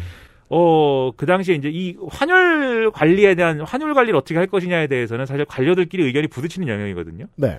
근데 모처럼 이제 그 다시 이명박 때 이제 세도를 얻게 된 이제 당시에 우리 세도를 얻어. 네, 지금은 이제 영어의 몸이 되신 음. 네, 강만수 장관님. 네. 강만수 장관님 어떻게 지내십니까? 음. 네. 건강해졌을 거예요. 네. 규칙적인 생활 하니까. 나, 빵에서 나오셨는지 안 나오셨는지. 네. 그래도 5년형을 받았던가? 뭐, 음. 이 생각이. 아무튼 간에 그분이 그 환율 관리를 좋아해가지고. 제가 그래서 참 그게 참 안타깝고 슬프더라고요. 뭐가요? 그 이재용 사면령이 그렇게 하면서 네. 어, 강만수 어떻게 지내는지 궁금해하는 어머님들이 없다. 강만수 때문에 그 배가 부른 사람들이 많은데 야 이렇게 고마움을 잊어버리나. 예, 여튼 강 회장님 믿지 마라. 네. 아무튼 그, 그 환율 관리를 좋아해가지고 당시에 금융위기 당시에 고환율을 유지를 해가지고 맞습니다. 이 경제를 관리해야 된다 이 주장을 폈거든요. 음. 그때 많이 나온 반론들이 그렇게 고환율을 유지하게 되면 결국은 수출 기업들만 유리하고 음. 수출 기업들만 돈을 벌게 되는데 그 수출 기업이라는 사람들은 대개 대기업인 거 아니냐. 네. 그리고 대, 그거를 뒷받침하는 또 이명박 정권의 논리가 대기업이 잘 되면 에, 낙수 효과. 낙수 효과가 일어나 가지고 레이건이나 하던 말. 예, 그 밑에 사람들 다 좋아지는 거야. 음. 그러니까 대기업에 잘 대기업에 잘 되는 정책이라고 자꾸 미워하지 마. 이런 거였는데 그것 때문에 어쨌든 낙수 효과가 그래서 일어났느냐? 네. 안 일어났잖아요. 기업들은 컸습니다. 예. 대기업만 더 배가 불렀지. 네. 그래서 그게 잘못됐다. 그다음에 이제 공공기관 민영화에 대해서는 이제 어뭐 어, 이후 정권 박근혜 정권에서 예를 들면 철도 민영화 이런 얘기가 나와가지고 실제로 여러모로 보수적인 아젠다를 많이 이야기하는 시민들도 대충 뜯어보면요. 이 고환율 정책과 어, 공공인프라 민영화를 다 싫어합니다. 아직도. 그렇죠. 예. 그 전에 딘 걸 아직 못 잊었어요. 그때 이제 수석- 너네, 너네, 어, 건보 건들기만 해봐. 너네 국민연금 건들기만 해봐. 그, 한국의 다수는 보통 이런 마인드를 가지고 있다고 저는 믿습니다. 그때 수서바의 KTX 그거 만든다고 지금은 그 뭡니까 SR입니까 그 이름이? SRT. 예, 영어 영어 약자를 만들었지. 아직도 SRT 보면 혀 끌끌 차는 분들 많아요. 예. 네. 그래가지고 우리 뭐 데모도 많이 하고 했는데 음. 아무튼 그런 보수적인 정책을 펼쳐가지고 있는 놈들만 배불려줬다 이게 첫 번째가 있고 네. 두 번째는 앞서 얘기했듯이 공적인 권력을 사익을 위해 활용해갖고 자기 배만 불렸다. 음. 예, 이명박은 아까 말씀드린 그런 뭐 자원외교라든지 뭐 4대 강이라든지 뭐 이런 얘기 가지고 그 얘기 많이 했고 예. 박근혜는 결국 국정농단인데 음. 그 국정농단도 예를 들면 미르재단, K스포츠재단 이런 거 음. 결국 자기 퇴임 이후를 위해서 기업들 돈 걷고 이런데 국가 권력을 활용한 거 아니냐.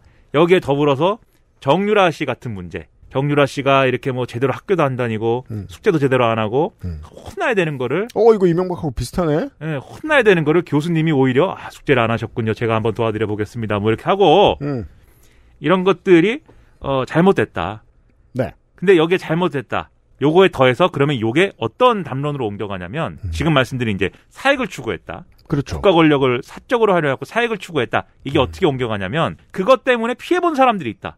예를 들면 정유라 씨가 뭐 뭐 지금은 좀 불행한 처지일지 모르겠 모르겠는데 정유라 씨가 그렇게 뭐 말을 삼성으로부터 지원받아가지고 마장 마술 대회에 가서 금메달 따고 할 때 네. 그것 때문에 금메달 못 된 사람도 있을 것이고 승마 선수와 최대생이 손해봤어요.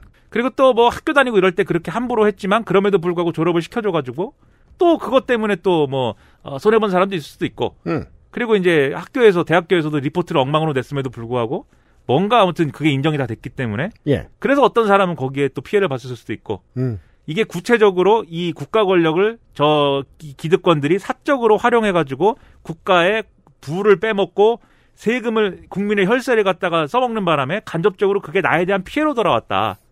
이것에 대한 분노가 있어요. 국민들이 박근혜 정권을 반대하게 된 표심으로 쏠리게 된 이유에 대해 설명하는 중인 거예요. 예, 그래서 이 1번과 2번 보수 정 보수 정책이 있는 놈들만 배불렀다. 그다음에 2번 에, 국가를 사적으로 사적 이익을 위해서 활용했다.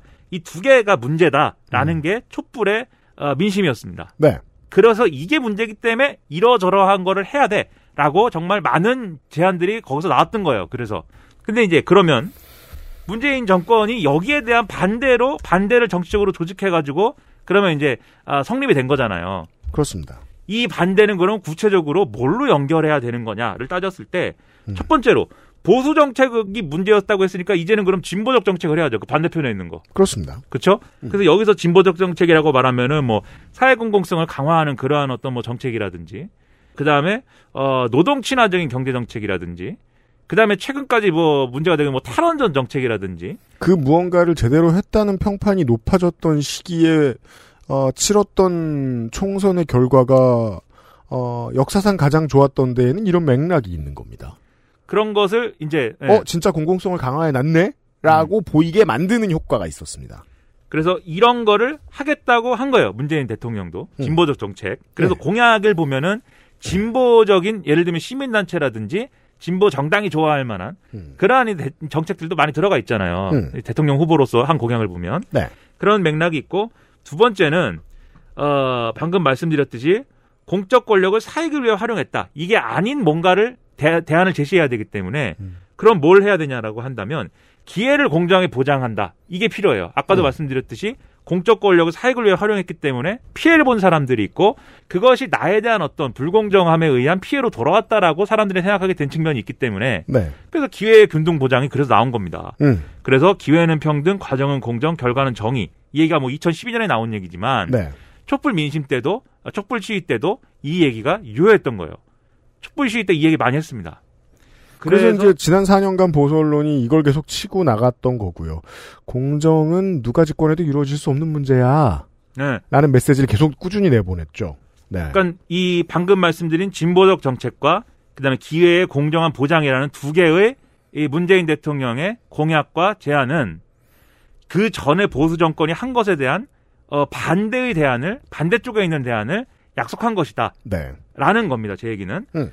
그런데 여기서 이 두 번째 기회의 공정한 보장이라는 거에 약간 함정이 있어요. 음. 뭐냐면 이것은 최근에 이제 불거진 논란에서도 보듯이 이게 기회의 공정한 보장이라는 게 뭐냐를 따졌을 때는 이거 시장 원리를 강화하는 것이다. 이 맥락으로 소화될 여지가 있어요. 왜냐하면 욕망을 가진 개인은요.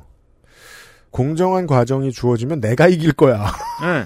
내가 대박 날 거야라고 기대하게 되어 있기 때문입니다. 그렇죠. 이게 그렇게 생각합니다. 공정한 기회를 공정하게 보장한다라는 게 어, 이 룰을 이제 공평하게 만들고 음. 누구에게나 공평하게 룰을 적용해 달라. 이런 요구이기도 하지만 음. 동시에 뭐냐면 경쟁의 과정 자체는 그 사람의 능력과 실력에 따라서 이루어져야지 외부에 누가 도와준다든지 개입하지 마라. 예, 뭔가 배려해주면 안 된다. 이게 있는 거거든요. 올 봄에 어, 이준석이 히트 상품이 된 이유도 이 메시지가 담겨 있죠. 그렇죠. 근데 방금 말씀드린 바로 이 조건. 출발선은 똑같이 해주되 그 출발선에서 스타트 했을 때 달리기를 달리기로 비유를 들면 네. 출발선에 똑같이 세우고 스타트 땅 했을 때 어, 이 달려가는 그 레이스 자체는 아주 어, 개입 없이 이루어져야 된다라는 것은 이 우리가 쉽게 말하면 시장 경제, 시장 원리의 대전제예요. 그게 그래서 이 자본주의 사회에서 이 시장 교란이라는 거는 대개 무슨 얘기입니까? 이 경주할 때, 예? 경쟁을 할 때 그 경쟁에 부당하게 개입을 해가지고 누군가 그게 정치 권력이든 사기꾼이든 아니면 뭐 대기업이든 부당하게 개입을 해가지고 그 경쟁을 망쳐놨다. 이게 항상 문제가 되는 거잖아요. 왜 마트에서 5천 원짜리 치킨 못 팔게? 네, 그리고 왜 대기업이 떡볶이 못 만들게? 그리고 또 시장 경제에서 이 시장 경제가 자본주의 시스템이 시장 경제의 폐해라고 얘기하는 것도 독과점, 무슨 뭐 카르텔, 담합 이런 게 문제라고 하는 것이잖아요. 이건 다 해석을 하면 무슨 얘기냐면 출발선을 똑같이 맞춰줘야 된다는 얘기거든요. 네네네. 그리고 그 다음부터는 그 다음부터는 뭐 델롬 대리다. 음. 어, 출발선만 똑같이 맞추면. 예. 그러니까 이게 시장 경제의 대 전제이기 때문에. 죄송. 야 이게 뭐죠? 뭐지 이거? 어, 바, 이러스 조심하래요. X1 노트북이. 네. 역시 노트북은 소리가 이렇게 우렁차야 좋습니다. 네. 네, 이것도 저긴가?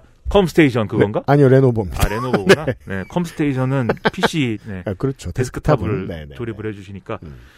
아직도 컴스테이션이에요? 어, 그럼요. 네. 네. 7년째. 아, 그래요? 8년, 아니구나. 9년째구나. 야, 네. 컴스테이션. 컴스테이션 관계하고 있습니다. 네. 네. 제가 쓰는 지금 시스템이 음. 2014년에 2015년인가? 아무튼 그때 만든 거여서 어, 꾀죄지 않겠고. 아, 이게 거의 정신없이 살다 보니까 6, 7년이 됐어요. 맞아요. 금방 가요, 시간은. 네. 음. 슬슬 새로운 시스템을 만들어야 되지 않나라고 생각하면서도 네. 될 게 다 돼가지고 특별히 야, 가 하여튼 뭐 컴스테이션 게임 못하고 사는구나. 될 게 다 되다니. 예, 뭐 그 최신 게임을 안 하는 거죠. 그러니까요. 예. 안타깝네요. 뭐할수 그러면 없는 안 바꿔도 되고요. 예. 네. 최신 게임은 콘솔로 이제 아닙니다. 음. 그 아무튼 뭘 얘기하고 있었지?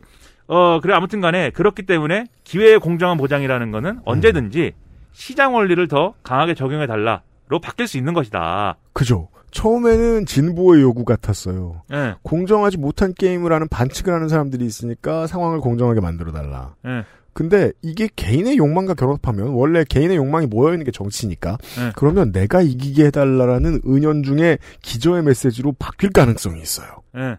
음.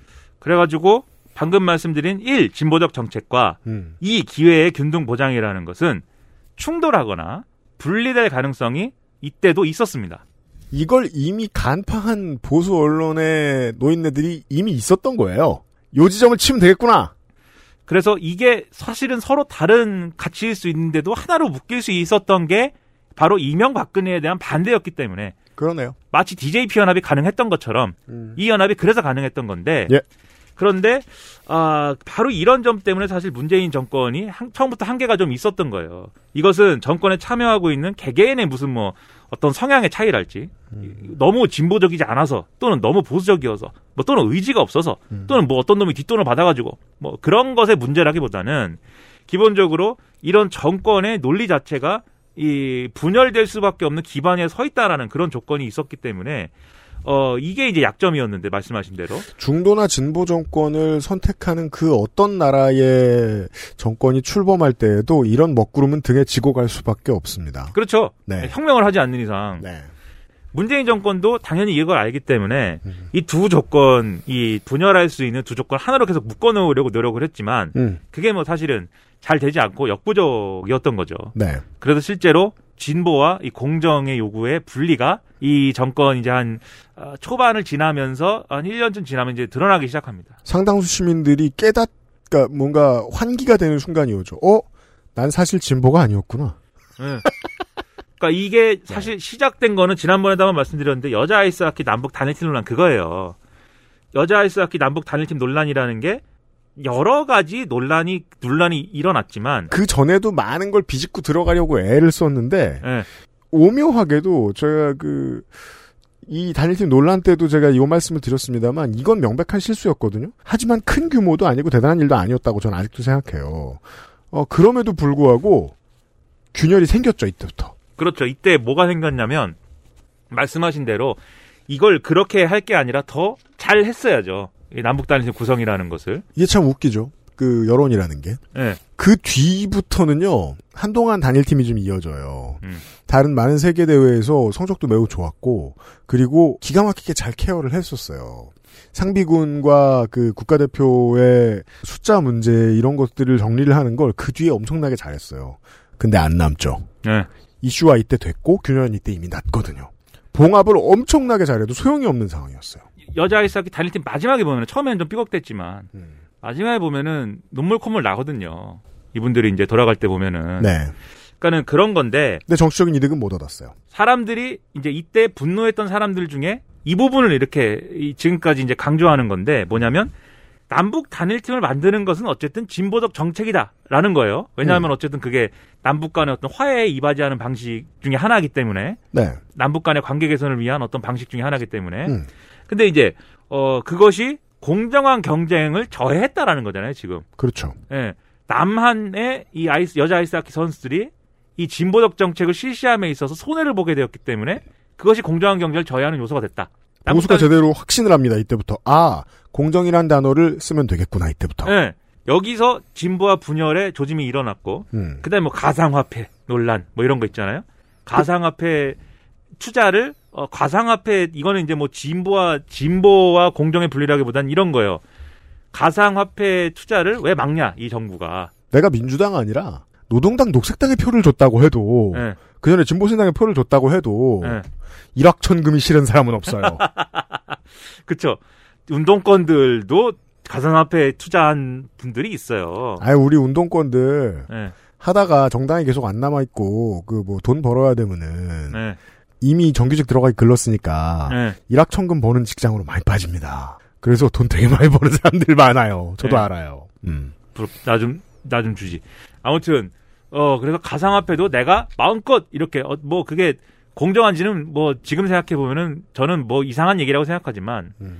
자기가 갖고 있는 돈과 자기가 갖고 있는 능력과 시간을 들여서 음. 자유롭게 그냥 내가 막 투자해가지고 돈을 벌면 좋겠는데 음. 그게 자유로운 건데 왜 어, 이 가상화폐 거래소를 막냐 이 얘기를 하기 시작한 거잖아요. 그리고 여기서 동, 등장한 게 뭐냐면 기성 세대는 부동산과 주식으로 이미 벌만큼 벌지 않았느냐. 그렇죠. 그리고 젊은 세대는 못 벌게 한다. 그런데 그 기성 세대가 음. 이분들이 주장하는 그 기성 세대의 정체가 뭐냐? 네. 나중에 더 이제 더 살이 붙여진 얘기지만 음. 우리가 야당 이, 이 민, 지금의 민주당이 야당일 때는 그 기성세대, 기성세력이라고 하는 것은 다 보수적인 사람들이었어요. 네. 우리 머릿속에 보면. 음. 어? 오, 그러니까 50년간의 주류. 예. 네. 예. 그, 어, 배낭월 아저씨들 그 사람들이야. 음. 근데 이 암호화폐 논란, 가상화폐 논란에서의 그 사다리 걷어차기 한 사람들, 네. 집 사고 주, 주식 투자해갖고 돈 벌고 이런 사람들은 누구로 어 그 그 규정이 되어 있냐면 386으로 규정이 되어 있어요. 이게 그, 그 남부탄일팀 논란하고 똑같습니다. 네. 그렇게 규정이 됐어요. 왜냐하면 이 사람들은 막 옥고도 치르고 막 그 저 뭐냐 녹화 사업도 거치고 이래서 사실상 돈 벌 일이 그다지 많지 않았던 사람들이 상당수인데 이 정당의 주류가 근데 이 사람들이 알고 보니까 어 아파트가 있어. 근데 생각해보면 그게 당연한 게 아파트라도 있어야 정치를 하든가 말든가 집에서 맞아 죽을라. 아무튼 아파트가 있대. 네. 아파트가 두 개래. 네. 그래서 막 그 저 그 당시에 자산이 10억이 넘는데 근데 지금은 15억, 20억이 됐대. 여기에서 사람들이 분노를 했고 공정이라는 단어가 나와서 이게 그 균열을 더 벌려놓은 순간 주호영의 23억은 보이지 않습니다. 그렇죠. 보이지 않아요. 네. 팍더 크면 몇백억 보이지 않아요. 보이지 않아요. 네. 그래서 진보가 뭘 하려고 했는데 진보가 뭘 하는 게 나 우리의 이익에 손해다. 라는 게 여기서 똑같이 등장하고 부동산 마찬가지입니다. 지금 얘기한 대로 뭐 부동산 가격 올리니까 똑같이 얘기하죠. 네. 그다음에 난민 문제, 난민도 음. 난민 그때 이제 예멘 사람들이 제주도 와가지고 뭐 있고 이럴 때 네. 난민 논란 또 한 번 벌어졌잖아요. 난민을 수용해가지고 우리나라에 잠시 이렇게 좀 있게 두는 것은 진보적이에요. 이 사람들이 볼 때 진보적인 정책이에요. 네. 근데 그걸 하면은 우리나라의 치안도 어려워지고 또 그 사람들의 뭔가 지원을 하기 위해서 우리의 혈세를 써야 되고 그건 공정하지 않아. 우리의 어떤 구체적인 손해로 돌아온다. 그러니까 진보를 하면은 뭔가 우리가 손해를 보고 뭔가 공정하지 않은 상황이 펼쳐진다. 이때부터 본격적으로 인권이라는 단어에 대한 반감이 심해집니다. 대한민국 여론에. 그리고 여성주의 논란 이런 것도 마찬가지예요. 여성주의에 대해서 저도 이제 뭐 어떤 자리에서는 인터넷을 중심으로 이루어진 어떤 뭐 어, 여성주의 이 이슈 파이팅 중에는 음. 제가 볼 때는 바람직하지 않은 것도 있다라고 얘기했어요. 예를 들면 이제 트랜스젠더에 대해서 어, 거칠게 접근하는 거나 아, 네. 최근에 그, 저, 저, 여성의당 서울시장 후보 나오셨던 분이 아주 놀라운 혐오 발언을 했어요. 깜짝 놀랐었는데. 그러니까요. 네. 그런 식의 예, 문제에 대해서는 저도 많이 비판을 하지만 아니, 근데 그게 뭐 민주당처럼 사람 엄청 많은데든, 정의당도 사람 엄청 많죠. 정의당처럼 사람 엄청 많은데든, 조그만한 시민 단체든, 이상한 사람이 있어요. 그렇죠. 근데 이 이상한 사람이 무슨 말을 하는지를 써서 크게 보도하자. 예. 라는 그 메이저의 마인드가 중요한 거거든요. 그렇죠. 예. 옛날에 NL 중에서도 좀 못된 NL이 떠오르는 고약한 민족주의자처럼 활동하려고 하는 사람들이 있어요. 예. 화가 나면 원래 극좌는 극우가 되기도 하니까. 예. 근데 그 사람들을 너무 많이 보여주고자 하는 심보는 또 어디서 나오느냐. 예. 그래서 어, 이 여성주의에 대해서도 네. 지금 여성주의의 오늘날 보면은 주된 논란이 뭐냐면 이 일부 남성들이 주장하는 역차별 문제잖아요. 지금 역차별이 지금 주된 논, 논란거리예요. 여성주의 논란에 대해서. 모든 단어는 공정이라는 창이 다 꿰뚫습니다. 이렇게. 예. 그건 공정하지 않아. 예. 여성주의라는 거는 진보적인 건데 그 진보적인 걸 해가지고 여성들이 너무 이렇게 뭐 배려를 받는 바람에 남성들은 역차별 받게 됐다. 너무 배려. 예. 그래갖고 진보적인 뭘 하면은 어떤 손해가 발생한다. 그래서 저도 다음 주에 관련해서 뭐 얘기를 또 할 기회가 있겠습니다만 내가 방금 20살이 된 20년 정도의 사회 경험, 어, 인생 경험을 가지고 있는 남성이다. 라고 얘기하면 예. 어, 나와 외모가 다른 누군가를 굳이 경계한다면 그게 여성일 가능성은 높긴 높아요. 음. 왜냐하면 20살을 살아봤는데 인생의 절반은 여자아이들이 덩치가 더 컸어요. 음. 나머지 인생의 절반은 한국의 분위기를 보면 여자아이들이 공부를 더 잘했고요. 음. 그리고 20살의 알바 자리는 여자아이들께 더 많아요. 음. 10년이 지나서 그 여자아이들이 정규직이 못 된다. 라는 건 아직 경험 못 해봤잖아요. 20살짜리 남자아이는. 그죠.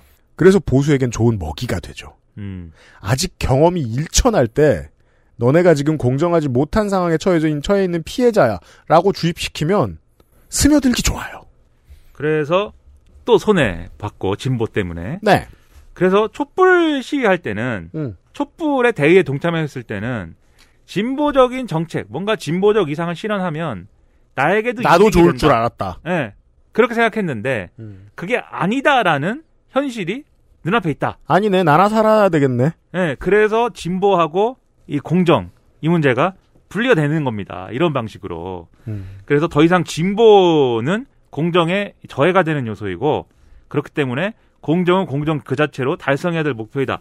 이렇게 얘기를 하게 되는 거고 5년간 누군가가 열심히 작업을 해서 먹히는 이유가 그들이 작업을 했기 때문도 있겠지만 사람들이 이렇게 생각하게 될 흐름이 이미 예측됐던 걸 수도 있습니다. 이게 진보적인 진보적인 이상을 실현한다는 게 모든 사람이 이득을 보는 진보적 이상 실현은 거의 불가능한 거죠. 진보적인 이상을 실현하려면 누군가 손해를 감수해야 되고 아니면 더 나아가서는 우리 모두가 모든 사람이 어 일정 정도의 손해를 다 감수해야 될 수도 있어요. 그래서 어떤 사람들이 좀 여유로워야 돼요. 그러니까 그, 그 시민 사회의 다수가 여유로워야 돼요. 우리가 이걸 감내해 줄 테니까 이걸 해결하세요. 몇 년을 봐드리죠.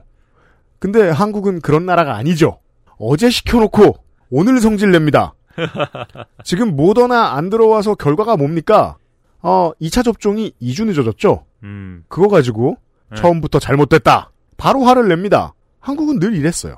예, 모더나 뭐 그때 그때는 분명히 백신 처음 얘기할 때 음. 아스트라제네카 이거 뭐냐 이거 이 똥을 똥을 갖고 왔냐 무조건 파이자 모더나 갖고 와야지 이게 뭐냐 이러다가 음. 모더나 또 늦어지니까 야 파이자에 올인을 했어야지 모더나 왜 이거 승질을 막 내죠. 되지도 않는 거 기웃거리냐 그래서 너무 재밌던 거는 그래서 궁금해서 독일이랑 뭐 미국이랑 몇 군데 언론의 얘기를 봤어요. 지금 네. 모더나가 영양 부족으로 많은 곳에 지금 납품을 못 맞추, 납기를 못 맞추고 있어서. 그렇죠 근데 많은 나라들이 관심이 일단 없고 음. 찾아보면 모더나를 좀 까요. 그 끝이에요. 근데 한국은 정권 퇴진이에요. 성질 급하거든요. 그래가지고 예. 이게 진 이- 이게 어, 이상적으로 얘기하면 네. 진보의 대의, 진보적인 이상을 실현하는 게 정말 필요합니다. 음. 그걸 위해서 우리가 조금씩 손해를 감수할 수밖에 없는데 앞으로 이 올바른 사회를 만들기 위해서는 어, 감수해 하셔야 됩니다.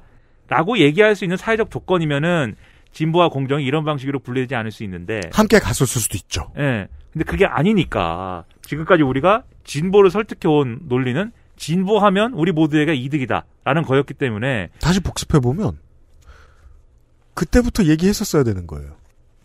그죠? 자, 우리가 증세도 좀 감내하고 적극적 차별 철폐 조치도 어, 미국에 준하게 한번 해보려면 누군가에게 돌아가던 특혜가 없어짐으로 인해서 느껴지는 불쾌감이 있을 수 있고 이런 변화들이 있을 것이다. 예. 라고 용기 있게 말했으면 과연 정권은 유지됐을까? 음. 좀 우리나라는 그런 나라가 아니었다고 봐요. 네, 그래서 이런 빈 공간을 앞서 쭉 얘기한 대로 이 보수 세력의 내로남불론 이게 치고 들어오고 아, 그러면서 이 진보와 공정의 분열을 더 심화시키고 그러니까 내로남불론이라는 게 그런 얘기거든요. 원래는 시사, 씨가 그렇게 NRNB를 싫어하진 않았던 것 같아요. 아니, 이번 싫어했어요. 정권 들어와서 적극적으로 더 싫어하게 됐어요. 예, 왜냐면 아, 그 왜냐면 음. 너무 이 얘기만 하니까 보수 언론이 뭐만 얘기하면 다 내로남불이라고 하니까 네. 아, 근데 내로남불이라는 논리를 뜯어보면 다 이런 얘기예요. 너희들이 진보를 주장했는데 그 진보라는 것은 결국 모두에게 손해를 입히게 될 것이야. 그런데 왜 너는 손해를 감수하지 않지? 그거예요. 그러면서 너는 손해를 감수하지 않았다는 증거로 너는 집도 있고 너는 뭐 여기 높은 자리에도 가고 너네끼리 너는 뭐 이런 것도 하고 저런 것도 하고 어? 그 스토리가 중요해요. 너는 진보인데 왜가 라는 존재가 생겨야 사람들이 흥분해요. XSFM입니다. 우리 아이들에게 꼭 필요한 거? 유해물질 안전기준 통과로 믿을 수 있는 미끄럼 방지로 넘어지지 않게 안전하게 음식물을 흘려도 잠깐 실례해도 쓱 닦아주면 그만. 강한 내구성과 보건력으로 짓궂은 아이들도 거뜬하게 어? 갖고 싶어? 사람과 함께 동물과 함께 케미하우스 애견 매트 평생 인텔만 썼는데 라이젠이 뭐냐고요? 컴스테이션에 문의하십시오. 주식회사 컴스테이션.